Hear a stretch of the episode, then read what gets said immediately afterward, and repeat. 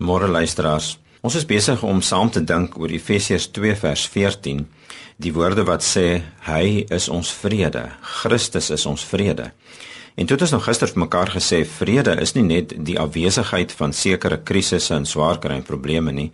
Efesiërs 2 vers 14 sê vrede is eintlik 'n persoon, dis Christus. So as jy in Christus glo, as jy hom het, as jy verstaan dat hy jou lankal gekies het en vir jou vashou, dan is hy jou vrede en hy is my vrede. Nou die derde letter van die woord vrede, as ons nou in die dae so 'n bietjie kyk na die verskillende letters, is E. Nou die E van vrede, die eerste E staan vir my vir ewig. En dan wil ek dit so formuleer op grond van dit wat God in Christus kom doen het en wat hy kom uitsorteer het vir my en vir jou en vir die hele wêreld, beteken dit nou ek is vir ewig syne. Hoor dit vanmôre as die Here vir jou ook sê, jy is vir ewig syne. Nie omdat jy iets reg gedoen het, nie omdat jy iets uit jou lewe uit weggekry het, nie omdat jy so super is of perfek is of wat ook al is nie, jy is vir ewig syne op grond van wat Christus gedoen het. Wat 'n bevryding. Maar weet julle, dis nie net waar dat ek vir ewig syne is nie, hy's ook vir ewig myne.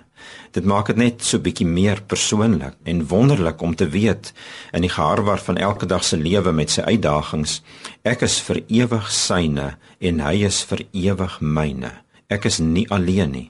Dit gaan nie oor my nie. Die sukses van hierdie wêreld en die sukses van my lewe hang nie van my af nie.